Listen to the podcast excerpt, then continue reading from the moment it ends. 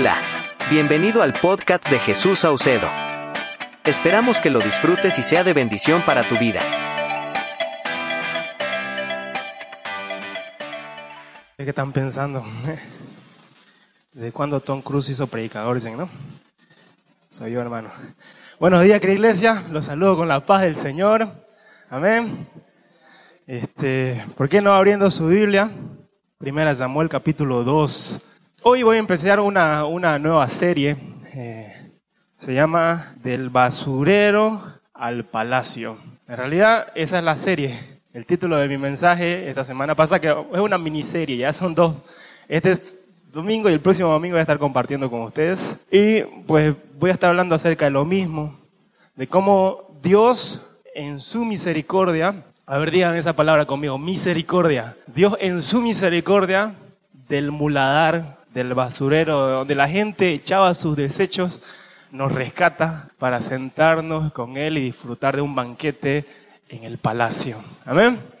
Esa es de eso voy a hablar estos dos domingos. El título de mi mensaje es La misericordia de Dios. Para hacerlo más impactante le puse la misericordia de Dios en tiempo de crisis.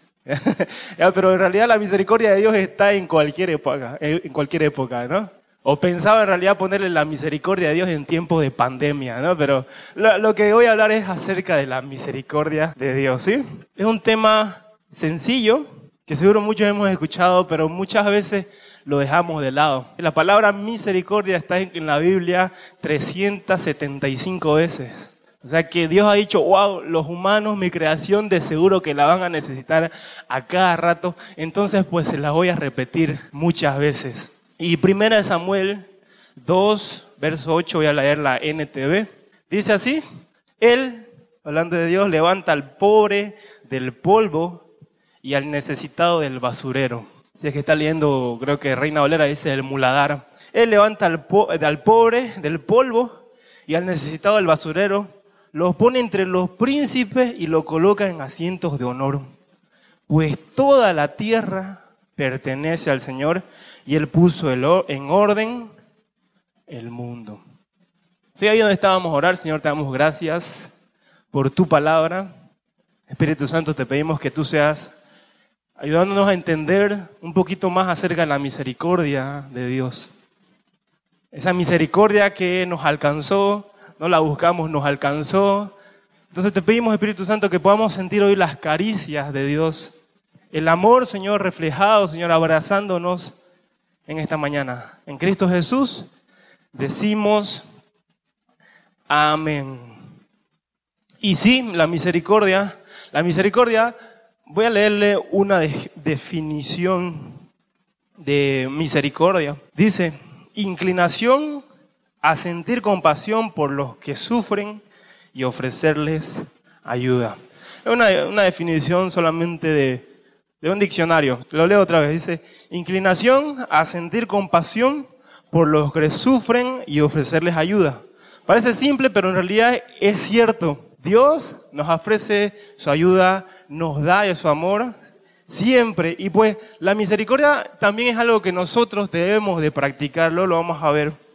Pero escribí algo después y, y le puse, misericordia es no recibir lo que merecemos. Si es que algo me quiere atender hoy, escriba eso, ¿sí? Misericordia es no recibir lo que merecemos, no recibir el castigo que merecíamos.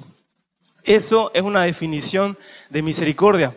La Biblia dice que nosotros estábamos lejos de Dios, estábamos separados y merecíamos la muerte por nuestros pecados, pero gracias a su misericordia. Es que nosotros no recibimos ese infierno que nos esperaba, es que nosotros no recibimos ese castigo que debíamos merecer. Y, y me encanta porque la misericordia es como un, ¿cómo se dice? Los autos tienen un airbag, ¿cómo se dice? En español, una bolsa de aire, ¿no? Que cuando uno se choca, esa bolsa de aire eh, explota para que uno no, no se haga bolsa, ¿no? Ya sea su cara, su cuerpo. Y así es la misericordia de Dios. ¿Saben cuándo ocurre la misericordia de Dios? Cuando vos estás tocando fondo, cuando te estrellás, cuando te estrellás, pues ahí sucede misericordia. Y la misericordia de Dios no es para las personas que se lo merecen, ¿sí? La misericordia de Dios es para vos y para mí también. Todos necesitamos misericordia. Amén. Porque sí entiendo y sé que Dios es un Dios de altura, ¿no? Sabemos que Dios es un Dios que está en lo alto, un Dios todopoderoso. Pero ¿saben qué? También Dios está con nosotros en lo profundo. También Dios es un Dios de, de, profundidades que Él no tiene miedo y no le importa estar a tu lado en esos momentos donde necesitas disfrutar de su misericordia. Vamos a leer una historia en Juan capítulo 8. Juan capítulo 8, voy a leer la NBI, verso 2. Me dice amén cuando lo tenga, ¿ya? ¿No, ¿No lo encuentra? ¿Sí? ¿Lo encuentra o no lo encuentra? Juan capítulo, Juan capítulo 8, verso, verso 2. Vamos a estar viendo tres historias, ¿ya?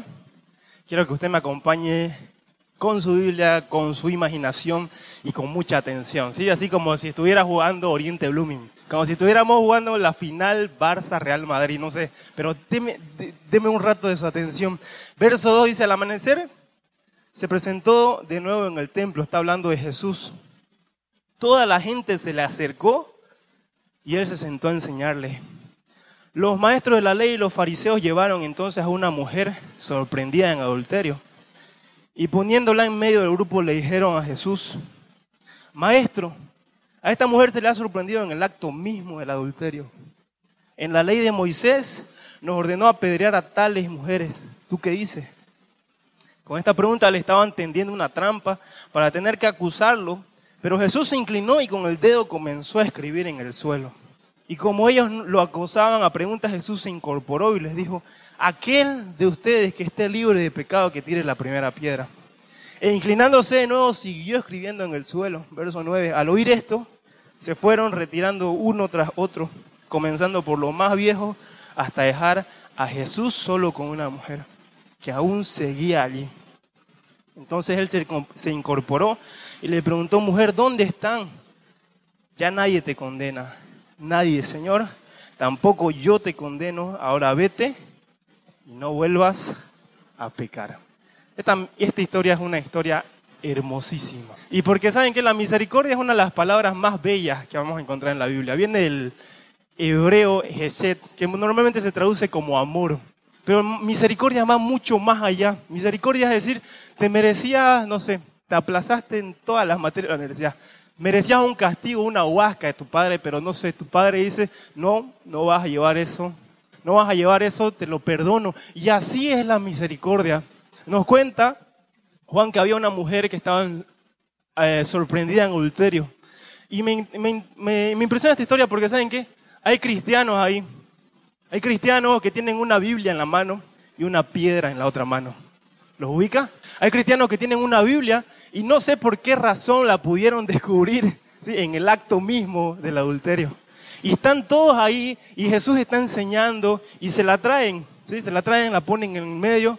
Y cristianos, seguro, unos que leían mucho la ley, la palabra, unos que oraban tanto, pero tenían una Biblia de seguro en su mano derecha y en su mano izquierda tenían una piedra. Y misericordia pasa así. Misericordia pasa así. Cuando no te lo esperas, cuando estás en el peor momento, llegas Lord Misericordia el Señor misericordia, que se llama Cristo Jesús. Él llega siempre al rescate en el momento oportuno. Dice que ya están por apedrear y quieren como que tentar a Jesús y le dicen, ¿sabes qué? La hemos encontrado en el acto mismo. Le pregunto, ¿esta mujer era pecadora? Respóndame pues, ¿esta mujer era pecadora? Sí, ¿no? ¿Esta mujer, según la ley, merecía ser apedreada? Sí, ¿no? ¿Merecía la misericordia de Dios? Sí, la merecía. Porque misericordia no es para los que se la ganan, no es porque vos haces buenas obras de justicia. Misericordia es para todo mundo. Y el cristiano va a decir, hasta para Adán Hussein va a decir, ¿no? Sí, también para Adán Hussein, no sé. También para Marilyn Manson. Misericordia es para todo el mundo. Amén. Misericordia es para, es para vos también. Me imagino ahí a Jesús que les dice, ¿no? pues, no sé, el que esté libre de pecado, que tiene la primera piedra. Entre ellos seguro, ¿cómo después, Carlos? ¿No? Ahí, imaginemos, ¿no? Usted que lee la Biblia. No, no ayer me robé las ofrendas, ¿no? Y tira la piedra nomás. ¿Cómo después, Juan? Vos que orás todos los días. No, ayer vi cosas que no debía ver, seguro, ¿no? ¿Cómo después vos, Mario, tenés que tirarle la piedra? No, o sea, me imagino, yo no soy Mario, siempre fui María, no sé, digamos, ¿no? Pero algo tenía que suceder ahí, pero ninguno se atrevió a lanzar la piedra, porque sabes que misericordia es para vos y para mí también. Amén. No sé si mamá te puede sacar un ratito el barbijo, me encanta ver su sonrisa, pero usted intente sonreír, ¿sí? Vamos a reír un ratito. Esta mujer era una adúltera, era una adúltera, merecía la muerte, pero gracias a Cristo Jesús y su misericordia, mire lo que dice Efesios 2, verso 4. Pero Dios, que es rico en misericordia, ¿saben qué? A Dios lo que menos le falta es misericordia, tiene para derrochar.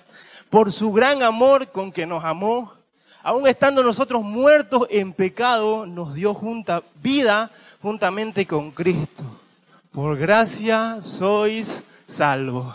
Amén. ¿Por qué no lo leemos juntos este versículo? Quiero que se le vaya entrando. Versión Reina Valera dice, aún estando nosotros muertos en pecado, nos dio vida juntamente con Cristo. Por gracia sois salvos. Amén. Decirle a tu vecino, por gracia somos salvos. ¿sí? Por gracia somos salvos. ¿Sí? ¿Saben que la misericordia normalmente sucede con las personas malas? Normalmente a la vista de nosotros, ¿no? Normalmente sucede con los que siempre cometen errores. Misericordia sucede así. Sucede con personas que no han cometido un error, han cometido millones de errores. Así es la misericordia, la misericordia de Dios. Vamos a ver otro, otro, otro ejemplo. Está Pedro ahí. Y en Juan 1, Jesús, Jesús conoce a Pedro. No sé si recuerdan la historia. Pedro, hermano Andrés, Andrés, según dice que había eh, encontrado al Mesías. Y la verdad es que nosotros no encontramos al Mesías, ¿no? Él nos encuentra a nosotros. Pero dejémosle creer a Andrés que él lo encontró. Y se va feliz a donde su hermano y le dice, ¿sabes qué? He encontrado al Mesías. Y lo lleva, lo lleva para presentárselo a Jesús. Y me gusta esa historia porque muchas veces he escuchado testimonios, ¿no? De gente que dicen, él es mi Andrés, dicen, ¿no? Él es mi hermano, Él me trajo a los caminos del Señor, digamos. Y, muchas veces es hermoso ver así que tu hermano, muchas veces hasta de sangre, te lleva a conocer a Jesús. Y ahí está Andrés y lo lleva a, a Pedro, a su hermano, que en ese tiempo tenía otro nombre, se llamaba Simón. Y cuando ya están llegando donde Jesús, Jesús ni siquiera había, había, tenido el gusto de conocerlo, de entrada le dice, no, ¿sabes qué? Vos sos Simón, Simón le dice, ¿no? Él, sí, soy yo. Y, le dice, ahora ya no vas a ser Simón, ahora vas a ser Pedro, ¿sí? Y le cambia el nombre. No sé si ahí Joan Sebastián se inspiró en la canción, te voy a cambiar el nombre, ¿no? Pero ahí la cosa, Jesús le cambia el nombre. Le dice, ya no vas a ser Simón, ahora vas a ser Pedro. ¿Saben por qué les cuento esta historia? Porque la misericordia de Dios te da propósito. La misericordia de Dios te da un llamado. Y, la verdad que no me gusta ocupar mucho la palabra llamado, porque la palabra llamado ha frustrado a toda una generación. ¿Sí? Le explico por qué.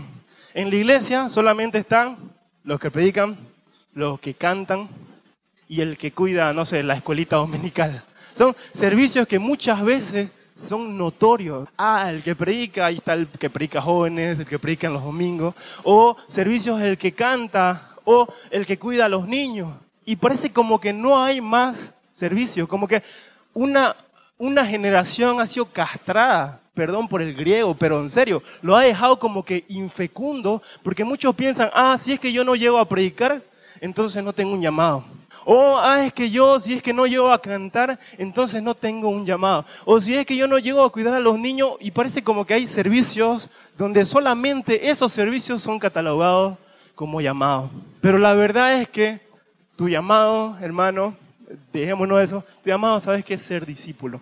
Yo soy predicador, soy músico, pero mi llamado, ¿saben qué no es eso? Mi llamado es ser discípulo. Mi llamado es ser más como Cristo Jesús. ¿sí? Así que elegí lo que más te guste, si querés ser actor, cantante, empresario, sé, pero tu llamado siempre va a ser ser discípulo de Cristo Jesús. Amén. Yo conozco empresarios que son más pastores que, que pastores, ¿no? O sea, porque ellos se han dedicado a ser discípulos de Cristo Jesús y su función es esa, ¿sí? En donde están, en el lugar donde están, eh, sirven a Cristo Jesús. Y aquí, entonces, Jesús conoce a Pedro, le cambia el nombre, le cambia el nombre, le dice, le da un propósito, porque el nombre indicaba, no sé, un estatus, indicaba el lugar, indicaba de dónde era. Habían buenos apodos en ese tiempo, ¿no? Juan el Bautista, ¿no? Y eso te indicaba quién eras. Y así, entonces Jesús le da un propósito, ahora ya no vas a ser Simón, ahora vas a ser Pedro. En ese momento no creo que Pedro haya entendido lo que significaba quizás eso, a cabalidad, sino que fue el proceso. Y entonces Jesús pasa tiempo con Pedro, eh, Pedro se hace su amigo, lo ve hacer muchos milagros, van, eh, no sé, le ve enseñar y pasan mucho tiempo hasta que en Juan 21 están pescando, ¿se recuerdan? Están pescando. Eh, Pedro ya había traicionado a Jesús, conocemos esa parte, y aquí están pescando toda la noche y no pescan ni un resfriado, ¿no? Y, y Jesús se aparece en ese momento, se aparece en ese momento y me encanta porque la misericordia de Dios, ¿saben qué? No te juzga. La misericordia de Dios no te señala ni te apedrea como estos fariseos. La misericordia de Dios te restaura. La misericordia de Dios te da un nuevo propósito, le da sentido a tu vida. Y vamos a agarrar la historia en Mateo 26, 69. Para que vean qué, para que vean qué, qué hizo este Pedro. Dice, Pedro estaba sentado fuera en el patio y, se le acercó una criada diciendo, tú también estabas con Jesús el Galileo. Mas él negó delante de todos diciendo, no sé lo que dices. Saliendo él a la puerta le vio, le vio otra hijo a los que estaban allí. También este estaba con Jesús el Nazareno. Pero él negó otra vez con juramento, no conozco al hombre. Ni siquiera a Jesús, ¿no? Al hombre, decía. Eh, un poco después acercándose los que por allí estaban, dijeron a Pedro, verdaderamente tú eres de ellos porque aún tu manera de hablar te descubre. Entonces él comenzó a maldecir y a jurar. No conozco al hombre. Y enseguida cantó el gallo. Entonces Pedro se acordó de las palabras de Jesús que le había dicho, antes que cante el gallo me negarás tres veces. Y saliendo fuera, lloró amargamente. Yo sé que conoce esta historia. Pero ¿saben qué? Había pasado algo antes. Jesús dice que estaba cenando con ellos y Pedro le dice, ¿sabes qué Jesús? Yo hasta la muerte te voy a seguir. ¿sí? Si me es necesario, voy a seguirte con todo. Y ¿saben qué? A mí me encanta la vida de Pedro. Muchas veces no pasa que me identifico mucho con Pedro. Pedro metía la pata, era un bocón, ¿sí? Era una persona sin letras y del vulgo. Y era una persona, no sé, hasta ordinaria podía ser. Es que ustedes seguro se imaginan que no hablaban, seguro comían y alguien le decía, Pedro, no comas con la boca abierta. Es seguro, algo así tendría que ser Pedro. Y la cosa es que yo me identifico porque, ¿saben qué? Nuestras acciones muchas veces niegan a Jesús. Pedro aquí lo negó hablando, ¿no? ¿Saben que yo no lo conozco? Yo lo conozco dos, tres veces, pero muchas veces nuestra manera de vivir, aunque nosotros no lo neguemos, si no lo neguemos con nuestras palabras. Nuestra manera de vivir muchas veces dice, sabes que yo no conozco a ese hombre. Mi, actuar, mi manera de hablar, mi manera de pensar, mi manera de, mi manera de ser niega a Jesús.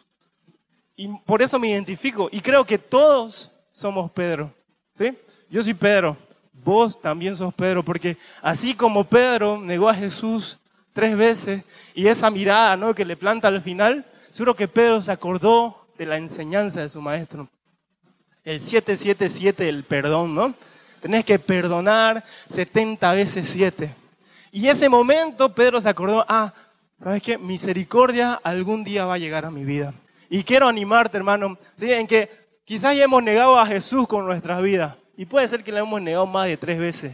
con nuestra manera de actuar, ¿sí? Con nuestros pecados delatan que hemos negado a Jesús, pero su misericordia llega a nuestras vidas y nunca se acaba, ¿sí? Su misericordia llega y nos abraza y nos inunda.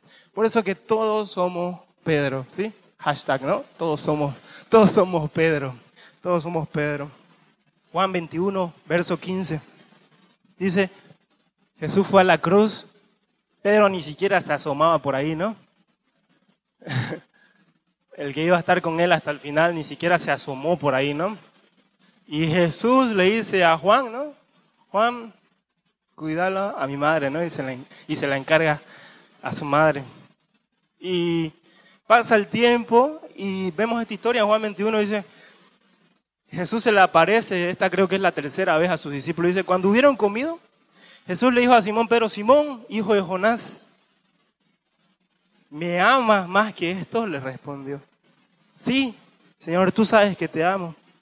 Él le dijo, apacienta mis corderos. Volvió a decirle la segunda vez, Simón, hijo de Jonás, ¿me amas? Pero le respondió, sí, Señor, tú sabes que te amo. Le dijo, pastorea mis ovejas. 17, le dijo por tercera vez, Simón, hijo de Jonás, ¿me amas? Pedro se entristeció de que le dijese la tercera vez, me amas. Y respondió, Señor, tú sabes todo, tú sabes que te amo. Y Jesús le dijo, apacienta mis ovejas. Oiga, si yo fuera, bueno, yo no soy Jesús, bueno, soy Jesús, pero, o sea, debería estar enojadísimo, digamos, ¿no? Con, con Pedro. Vos ni siquiera te apareciste, ¿no? Cuando yo estaba en la cruz, o sea, ni siquiera estuviste presente, ni siquiera mirando de lejos, porque Jesús mismo le dijo, no, van a herir al pastor y mis ovejas se van a dispersar. El que estaba ahí era Juan, digamos, ¿no? Y la señora María. Y, Jesús le, le, encarga a su madre. Y Jesús le pudo venir y reclamar todo eso. Pero ¿saben qué? Misericordia aparece en ese momento. Y la misericordia de Dios no te reclama, sino que la misericordia de Dios te restaura. La misericordia de Dios no te señala ni te dice un montón de cosas, sino que la misericordia de Dios te va a levantar y te va a dar un nuevo propósito. Amén. Así fue que Pedro le dijo, ¿sabes qué Pedro? Ahora apacentá mis ovejas. Es decir, que le dio una tarea, le dio una labor, le dio un propósito y pues la historia de Pedro ya la conocemos, ¿no? Conocemos cómo predicó y cinco mil personas se convirtieron, cómo, conocemos cómo por su sombra muchas personas fueron sanadas. ¿Pero por qué? Porque la misericordia de Dios llegó a su vida. Así que, hermano, puedes estar en el peor momento de tu vida y está bien, porque Dios también está en esos momentos de, oscuridad, en esos momentos donde estamos todos, no sé, por debajo, prueba. Ahí es el momento donde la misericordia de Dios aparece. Amén. Salmo 103, 8 dice, misericordioso y clemente Jehová, lento para la ira y grande en misericordia. Amén. No sé si usted sale a eso, pero ¿saben por qué no le dijo nada a Jesús a Pedro? Por eso, porque misericordioso y clemente Jehová, lento para la ira y grande en misericordia. Pedro estaba seguro muy triste, ¿no? Yo no sé cómo ejemplificarle la tristeza de Pedro. Como Buddy, ¿no? cuando sabía que iba a ser reemplazado, no sé si hay que haber mirado Toy Story, pero Pedro estaba muy triste, la verdad. Estaba súper triste. Pero Jesús en su misericordia llegó a abrazarlo. ¿sí? Y así es la misericordia de Dios. Bien, vamos a leer una tercera historia. Esta historia está en Lucas 23.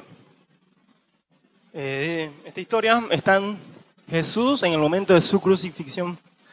Verso 36 dice, y la gente se le burlaba, ¿no? También los soldados se acercaron para burlarse de él y le, ofrecieron vinagre. 37. Y le dijeron, si eres el rey de los judíos, sálvate a ti mismo. Resulta que había sobre él un letrero que decía, este es el rey de los judíos. Uno de los criminales ahí colgados empezó a insultarlo. ¿No eres tú el Cristo? Sálvate a ti mismo y a nosotros. Pero el otro criminal lo reprendió. Ni siquiera temor de Dios tiene, aún sufres la misma condena. En nuestro caso, el castigo es justo, pero sufrimos lo que merecen nuestros delitos. Este, en cambio, no ha hecho nada malo. 42. Luego dijo, Jesús, acuérdate de mí cuando vengas en tu reino. Te aseguro que hoy estarás conmigo en el paraíso, le contestó Jesús. Imaginémonos la historia. Están dos criminales, uno a la derecha y otro a la izquierda. Jesús está en el centro. No sé por qué, no sé si usted ha visto Vatos Locos, pero no sé por qué me lo imagino a estos, a estos maleantes, porque eran criminales, o sea, como eso, Vatos Locos, ese, oye, carnal, así como que mezclan el inglés con el español, ¿no? Jesus, save, digamos, no, sálvate. Y porque hablaban burreras, no es que, no es que, no es que eran buenos, eran criminales, merecían su castigo, merecían estar. Y de repente uno empieza a insultarlo, ¿no? ¿Cómo puedes? Jesús, ¿no? Porque no le tenían respeto. Este le dice, ¿no? Chuchito, no sé, algo le tenían que decir en ese momento. Y le empezó a decir, ¿por qué? ¿Por qué no te bajás? ¿Por qué no te salvás tanto que sos Dios? Le empieza a molestar. El otro le responde, dice, oye, ¿por qué? ¿Por qué sos así? Nosotros sí merecemos esta condena. Vos y yo hemos matado, vos y yo hemos robado, hemos hecho un montón de cosas. Y eso bastó para que la misericordia de Dios llegue en ese momento. Jesús mismo le dice, ¿sabes qué? Hoy mismo estarás conmigo en el paraíso. O sea, no pasó ni un curso de discipulado, no tuvo que hacer una oración de fe. En ese momento la misericordia de Dios llegó. Yo me imagino a Juan no ahí llorando, ¿por qué? Yo, ¿no? Enojado, y todo lo que me toca todavía vivir, me van a apedrear, me, van a perseguir. Y, y, Juan de seguro mirando todo eso estaría enojado. Pero no importa, porque la misericordia de Dios normalmente ocurre para las peores personas a nuestra vista. La misericordia de Dios es para vos y para mí también. Amén. Misericordia es no recibir lo que merecemos y gracia es recibir lo que no merecemos. Ahorita se lo explico. Va así.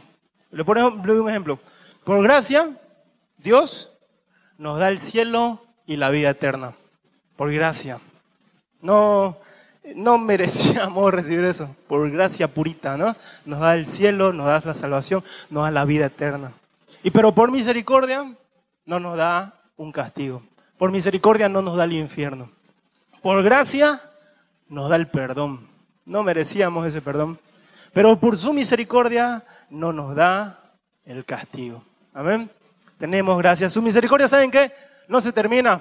Su misericordia nunca se acaba. Vos podés pensar, ¿no? En esa persona hay padres incluso que muchas veces le dicen, vos te has acabado la misericordia de esta casa, ¿no? Tu misericordia es la de tus hermanos, porque según para él es el peor hijo, ¿no? Pero ¿saben qué? La misericordia de Dios nunca se acaba. Lamentaciones 3:22 dice, el gran amor del Señor nunca se acaba y su compasión jamás se agota. Cada mañana se renuevan sus bondades, muy grande es su fidelidad. Amén. La misericordia de Dios no se va a acabar jamás. Pero algo más sucede de nuestra parte, porque saben que misericordia no solamente va a ser algo que Dios nos da, ¿sí? de regalo, sino que Él espera que misericordia salga de nosotros. Él espera que nosotros imitemos su conducta y su manera de vivir. Miren lo que dice Lucas 6:36. Sed pues misericordiosos, como también vuestro Padre es misericordioso. Sed, sed pues misericordiosos, como también vuestro Padre es misericordioso. ¿Y saben qué? Es un principio que nosotros debemos que aprenderlo. Muchas veces no se habla, pero como cristianos pues tenemos que aprender a perdonar ofensas, tenemos que aprender a perdonar préstamos, tenemos que aprender a, perdonar y tener misericordia de las personas a nuestro alrededor. Mateo, 7, Mateo 5, 7 dice, felices los misericordiosos, porque Dios tendrá misericordia de ellos. Dios no solamente nos da misericordia a nosotros, sino espera que nosotros aprendamos a ser misericordiosos. ¿Saben qué? Todo es gracias a su misericordia. Todo, todo. Sos el empresario que sos gracias a su misericordia. Tenés el trabajo que tenés gracias a su misericordia. Tenés la profesión que tenés gracias a su misericordia. Yo no sería actor de Hollywood si no fuera por su misericordia. Pero todo es por su misericordia. Mira lo que dice Tito 3, verso 5. Él nos salvó no por nuestras propias obras de justicia, sino por qué? Por su misericordia. Vamos a gritarlo eso, ¿ya? Él nos salvó no por nuestras propias obras de justicia, sino... Le estoy pidiendo que lo grite, vamos otra vez, estoy leyendo la NBI. Dice, Él nos salvó no por nuestras propias obras de justicia, sino por su nos salvó mediante el lavamiento de la regeneración y de la renovación por el Espíritu Santo, el cual fue derramado abundantemente sobre nosotros por medio de Jesucristo, nuestro Salvador. No importa lo santo que te creas, vos no te ganaste la misericordia. No importa las veces que orás al día ni cuánto lees la Biblia. La verdad, todo es por su misericordia. Pasa que hay gente que se cree santa, ¿no? Que yo me merezco, que Dios me perdone porque hice tal y tal cosa. Pero Tito no dice, no es por tu obra de justicia, no es porque vas a la iglesia, nada. Es todo por su misericordia. Por su misericordia, todo es por su misericordia. No sé si ustedes conocen a ese señor que, que con todo se enoja, con todo se enoja y no le tiene paciencia a nadie. Pero hay una persona que siempre, a él siempre le responde bien. Y vos incluso le decís, pero pele vos permiso, ¿no? pero vos decirle que vamos a jugar. Y yo me lo imagino así, la verdad, Dios, que su misericordia se va a renovar día tras día y su misericordia jamás se va a acabar. ¿Saben qué? Dios está empecinado con nosotros. Él le hemos fallado miles de veces, lo hemos negado con nuestras acciones, pero su misericordia otra vez y otra vez y otra vez se renueva día a día. Tenía un compañero de, la universidad y, nunca le conté esta historia por cómo se, fue dando, la verdad. Y él, y él tenía un hermano. Su hermano, este, de este mi compañero, había salido de la cárcel. Y me dice, oye Jesús, pues, hablarle. Me dice, no, vos andá a hablarle. Yo, no, va, ¿por qué yo, yo qué, qué ves en mí? ¿Por qué yo tengo que hablarle vos, no? Él quería que le hable para, para presentarle al Señor, ¿no? Y ya, no sé, me convence, me convence y vamos. Y no sé si usted si usted ha visto, ¿cómo se llama esta película? Golpe, golpe bajo. No sé si ha visto Adam Sandler. Está en una prisión y él está reclutando un equipo de fútbol americano. Y va y recluta a un grandote, sí, que era luchador de la MMA, algo así. No sé si ubican, pero la cosa es que es un bichote así, grandote, grande. Y voy y similar a la escena, ¿no? O sea, el, el, el, el, chico este estaba sentado ahí en lo oscuro, oscuro, lleno de tatuajes, así, súper rudo, pues, súper, súper malo se veía, ¿no? Y la verdad, sí, estaba, era alguien bien, bien agresivo. Y, y, me dice, pues, él, él, yo entro todo tímido porque me había dicho que había salido de la cárcel, algo así. Entonces yo entro hasta con, miedo ahí a hablarle. Y así que vos sos Jesús, me dice. Sí, yo soy Jesús. Pero si querés no soy. Y vos me vas a hablar de Dios. No, hablemos otra cosa. Y, y me vas a decir que Él me ama. No, le, no, te voy a decir que él te odia si querés, pero ahí estaba yo, porque él, él me lo había presentado incluso su, su madre, su, su, mismo hermano como alguien malo. Y, y, alguien, no sé, rudo, lleno de tatuajes, había estado en la cárcel por tal y tal delito. Y yo estaba ahí como que hablándole hasta con miedo, ¿no? Y, y pasa, pasa el tiempo, estuvimos hablando, las cosas se fueron dando, empezamos a reír y, y, terminó hermoso esto, ¿saben que terminamos llorando los dos y abrazados? Sí, parece hasta raro, pero terminamos los dos abrazados y llorando. Y, y al otro día su hermano me pregunta, uy, cómo le hiciste? Y, y no sé, no sé, digamos, ¿no? Todo ha sido por su misericordia. Todo ha sido gracias a la misericordia de Dios. Vos y yo no la merecíamos. Y saben que misericordia va para todos nosotros. La persona que vos, según tu pensamiento, está tan lejos de Dios y que nunca va a llegar, imagínate la peor persona, según tu propia perspectiva. Dios va a llegar con su misericordia. No sé, la misericordia de Dios parece que tiene hasta un radar, ¿no? Así como que busca y aparece en el momento oportuno. Salmo 136, 1 dice, alabad a Jehová porque Él es bueno, porque para siempre es su misericordia. También para Adán Hussein, no sé, también para Evo Morales. No se ríe, te parece que lo quieren, no, también para Evo Morales, para Linera, también para, no sé, la peor persona que según vos está tan lejos de Dios. La misericordia es para todos nosotros. Amén. Termino con el versículo que empecé. Primera Samuel 2.8 dice, Él levanta al polvo y al necesitado del basurero. Ahí estábamos nosotros en el muladar. El muladar en el pueblo de Israel era un lugar lejano donde la gente iba a botar su basura, donde la gente iba a tirar, no sé, iba a hacer hasta sus necesidades, iba a botar toda su basura, ese era el muladar. Y las personas pobres pues estaban ahí, sentadas y pedían cosas, mendigaban, pedían, no sé, dinero, quizás pedían vestimenta, comida. Pero lo hermoso es que por su misericordia, no, no quiero hablar de nada económico para que no se me malentienda, sino quiero hablar de su misericordia. Él dice, levanta al pobre del polvo, donde estábamos nosotros, para hacerlo sentar con los príncipes, para hacerlo sentar, pues toda la tierra pertenece al Señor y Él puso en orden el mundo. Esperamos que este mensaje haya sido de bendición para tu vida.